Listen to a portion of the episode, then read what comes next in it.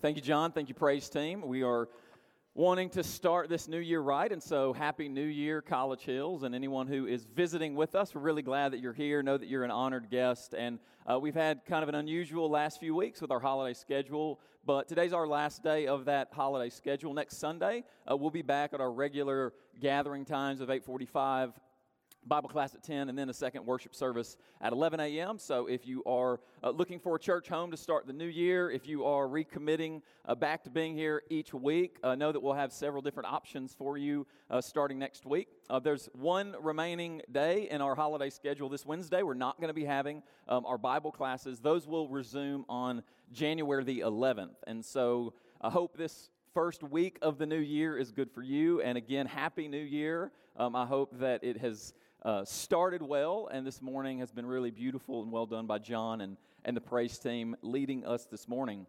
Um, as we're thinking about what uh, we're going to do in this new year, and I don't know if you're a New Year's resolution person or not, but I wanted us to, to look at something that I feel like is something I return to on a regular basis, uh, but it's something that I've been thinking a lot about uh, in recent weeks and thought it would be a, a good text uh, and a good topic for us to start the new year with this topic of calling. Um, and so, if you have your Bible, we're going to be looking at Genesis chapter 1 this morning, uh, and we're going to be reading from verse 24 uh, until verse 31. If you don't have your Bible, that's okay. Uh, the words will be on the screen behind me. Here's what we read there. And God said, Let the earth bring forth living creatures of every kind cattle and creeping things and wild animals of the earth of every kind. And it was so. God made the wild animals of the earth of every kind, and the cattle of every kind, and everything that creeps upon the ground of every kind. And God saw that it was good. Then God said, Let us make humankind in our image, according to our likeness, and let them have dominion over the fish of the sea and over the birds of the air, and over the cattle, and over all the wild animals of the earth, and over every creeping thing that creeps upon the earth. So God created humankind in his image. In the image of God, he created them. Male and female, he created them. God blessed them, and God said to them, Be fruitful and multiply and fill the earth and subdue it and have dominion over the fish of the sea and over the birds of the air and over every living thing that moves upon the earth. God said, See, I have given you every plant yielding seed that is upon the face of all the earth, and every tree with seed in its fruit, you shall, you shall have them for food. And every beast of the earth, and every bird of the air, and everything that creeps on the earth, everything that has the breath of life, I've given every green plant for food. And it was so. God saw everything that He had made, and indeed, it was very good. And there was evening and there was morning, the sixth day. Let's pray. God, thank you so much for a new year, for the opportunity for those of us who need it, a chance to restart and refocus. And as we start this new year, spending time in your word, I pray that it would be a central force in directing and guiding us over this new year. I pray this morning that you would give me the gift of preaching and teaching, and that you would give us all the gift of open hearts, that we would hear your voice and be transformed by it more into the image of your Son, Jesus. And it's in his name that we pray. Amen. Uh, this past week, December 26th, this picture was taken. Um, no, I'm not trying to hypnotize you to start the year, I promise. I won't keep the picture up there too long. Um, one of the things that I love about this picture is that it's not really one photo, it's actually a collection of 245 photos. There's a Scottish photographer named Craig McComb who took it uh, this past December 26th. And it took him two and a half hours in sub zero degree weather, negative 11 degrees, and for two and a half hours, he was outside taking this picture. He shared it on his Facebook account and he said, I was out for two and a half hours, 11 degree below zero. I felt pretty good. My, my tripod was frozen to the ground by the end of it, and my beard had frost on it, but I'm happy with the picture. 245 layered pictures, edited in such a way to give us this beautiful glimpse of space. There's been a lot of these pictures from space that have been coming out over this last year, but I like this one because it's a picture from Earth looking up to see the movement of the stars. And the part of the reason why this is such a powerful and intriguing picture for me is because the, the whole picture rests upon this center star known as Polaris, but probably best known as the North Star. That it's because of that North Star that we can see the movement of all of those other stars. If it wasn't for that North Star in this picture, then we wouldn't have this beautiful symmetry of these stars circling around it. And I bring up this picture and I bring up this context or this common phrase, the North Star, because we probably know it in the world of astronomy and astrology, but we know this phrase, North Star, because it's one that we use in kind of everyday language as well. We, we talk about our North Star of life, the North Star of our family. And whenever we talk about it in that sense, we're, we're talking about what is it that orients us? Uh, what is it around which everything else revolves? What's at the center? What's at the core of who we are in faith or in family or in different aspects of our life? What is that North Star for us? And the reason why I bring up this picture and I bring up this phrase, North Star, is because I can't think of a, better way to start a new year than to, to begin reflecting on that very question. What is our North Star? Not just as a community, but in our individual lives as we wrestle with resolutions and goals. Below all of those is a sense of something that's important to us that we want to orient our lives around. And this idea of, of a North Star, although not used in that language throughout Scripture, is still something that Scripture does for us. In, in fact, one of my favorite North Stars, so to speak, in all of Scripture is this passage that we read just a second ago. Well, part of this passage in Genesis 1 and 2. That if Genesis 1 and 2 is anything for us, it is a kind of North Star for our faith. it is this passage, it is this text around which so much of the rest of Scripture is going to orient itself, whether we realize it or not. To, to change the metaphor a little bit, if we were to think about Genesis 1 and 2, one, one way to think about those two chapters is to think of them as kind of an origin story of faith. Often, when we think about origin stories, we think about superheroes and, and the things that made them who they are to get to who they are today. But we also have origin stories as people. If you pay attention to the stories that we tell of each other to, to make sense of our life, what we're doing is we're, we're telling those stories that help us to make sense of who we are. And one of the gifts of Scripture is that it gives us a story to make sense of our lives. It, it gives us a story that gives us this beautiful identity. And Genesis 1 and 2 do that. Uh, Genesis 1 and 2 begin with this beautiful glimpse into who God is in this moment of creation. Uh, that part of what gives these chapters stability for us is because of the God that we meet in Genesis 1 and 2. This God who's a creator, Uh, this God who creates this sacred order of blessing and goodness. And part of the reason why this is such a foundational text is because it gives us a foundational view of who God is.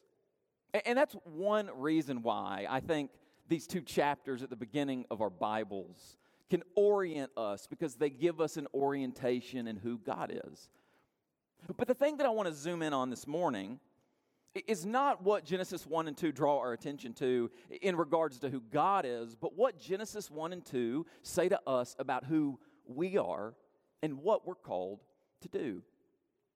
Here on day six, we read these words about humanity. Then God said, Let us make humankind in our image, according to our likeness, and let them have dominion over the fish of the sea, and over the birds of the air, and over the cattle, and over all the wild animals of the earth and over every creeping thing that creeps upon the earth. So God created humankind in his image. In the image of God, he created them. Male and female, he created them. God blessed them, and God said to them, Be fruitful and multiply, and fill the earth and subdue it, and have dominion over the fish of the sea, and over the birds of the air, and over every living thing that moves upon the earth. God said, See, I have given you every plant yielding seed that is upon the face of all the earth, and every tree with seed in its fruit, you shall have them for food. And every beast of the earth, and every bird of the air, and everything that creeps on the earth, everything that has the breath of life, I have given every green plant for food, and it was so. God saw everything that He had made, and indeed it was very good. And there was evening and there was morning, the sixth day. I love this sixth day of creation because the very first thing that is said about humanity is that we are created in the image of God. The first thing that Scripture claims about men and women is that we are created in the image of God. Now, this phrase, image of God, would have been a, familiar phrase in the ancient world. And it would have been familiar used in relationship to kings and rulers. Because in that time and place, kings and rulers were like kings and rulers of any other time in history. They were trying to expand their territory through conquering other villages and towns and communities. But because it was the ancient world, technology was not the same, and a, and a king's ability to be everywhere that they were ruling was limited by where they could travel, and they couldn't travel as far as we could today. And so there was this dilemma. They, they had these different provinces that were under their rule, but they needed to communicate their rule to those places in some way. And so what would often happen is in what would be known as kind of the town square, there would be a image of that king or ruler placed in that particular town so that whenever a peasant was walking through the town, they could see who was really in charge, who was really on the throne. Uh, but for the people of that time and place, it, it wasn't just about the picture of a king being placed up prominently for everyone to see, but it was the image of a God. Because in that time and place, kings had this divine perception that they were divinely placed in these positions. They were godlike in their status. And so when people would see these images, they weren't just looking at the image of a king, they were looking at the image of a God, lowercase g. But in that time and place, there was this high placement of kings and rulers as these images that people would see wherever they would go to know who's in charge, who's on the throne, who's really ruling this area. And so when the writers of Scripture come along and they use this phrase, image of God, as a claim that's being made about all of humanity, this is scandalous and it's significant. Because what they're saying is that it's not just limited to a few royal rulers who are considered to be created in the image of God, but it is all of humanity. That, that all of humanity are these, are these walking representatives of who God is.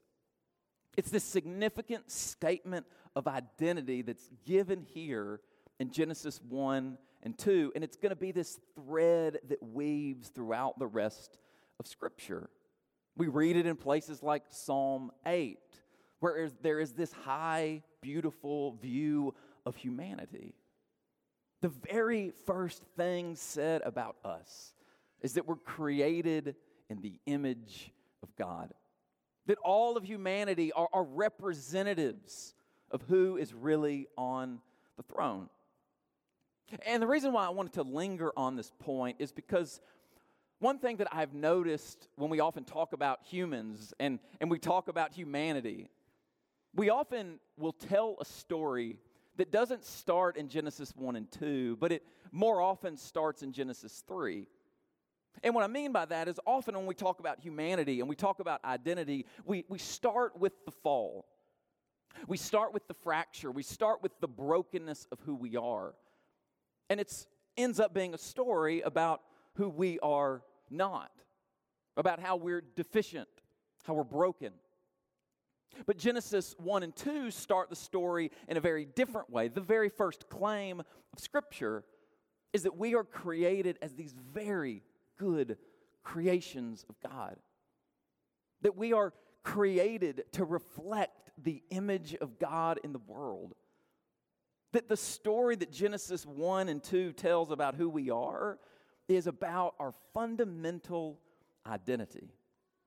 Genesis 3 is a story about who we are not. Genesis 1 and 2 is a story about who we are. We're men and women created in the image of God. I, would, I would say it this way because we have an identity, we have a calling. Because we know who we are, we know what we are to do. Because we're created in the image of God, we are called to reflect that image. Now, I intentionally use this word reflect uh, because it reminds me of a book that I read many, many years ago by Max Lucado. And the book was called It's Not About Me. I don't know if you've read this book or studied this book before, but, but the book starts with this concept. Back in history, in the 15th century, when there was a fundamental shift about how we understood the world. There was a guy who came along and said something that would have been scandalous at the time. He said that Earth was not at the center of the universe, but the sun was at the center, and all of the other planets revolved around the sun. That up to that point in history, everybody had assumed that the earth was at the center. And so this was a major shift to say, no, it's the sun that's at the center of our entire universe. And this was scandalous as it was first presented, and as the idea was fleshed out, it became understood that we are not at the center of the universe. And Lucado in the book kind of uses that as this metaphor for how we are to think about our life. Uh, that so often we can think of ourselves at the center, but a more faithful, a more Christian way to understand our existence is that we're not at the center, that God is at the center, and what our role is, is to simply be moons that reflect the light of God. Uh, to simply be mirrors that reflect the fundamental center of the universe that is, we believe, to be God. And so that our entire life becomes this calling to reflect the image and light and life and goodness of God in all that we do that this is inherent to who we are. And Genesis 1 and 2 say that's fundamental to your identity. Therefore, you have this calling to go out into the world and simply be a reflection of the God that we meet in Scripture. Now, the reason why I find this to be such a, a helpful view of calling is because very often growing up, this was not the way that I was really presented or taught about calling. Uh, that if I were to sum up how I was taught about calling growing up, I would, I would say it was more of a, of a hide and seek view of calling. I'm sure many of you have, have played the game hide and seek before. Pretty straightforward game. One person is it, everyone else goes and hides. And the game's pretty simple. You find the people who are hiding and you win, or you don't find the people hiding and you lose. And often we kind of have a, a similar mindset when it comes to calling in our life. That, that we can treat calling as if it's this elusive, hidden thing somewhere out there, and our goal and our purpose in life is to find that one true, unique calling to us. And if we don't, then we disappoint God or we lose at the game of life or however we want to think about it. But there's this sense of, of disappointment if we don't find that one right calling for us. Now, I'm a big believer in finding gifts and abilities, maybe changing jobs or careers or passions to try to align yourself with things that you're interested in and passionate about. But what I want to highlight is not what is often presented as kind of a hide and seek view of calling. Because I feel like that is not a Genesis 1 and 2 view of calling. If I were to sum up a Genesis 1 and 2 view of calling, I would say that it is a here and now view of calling that here and now, wherever we find ourselves, we're called to be image bearers, to reflect the image of God in the world. And so it doesn't matter if we're starting a career or ending a career. Uh, it doesn't matter if we're a young adult or an older adult.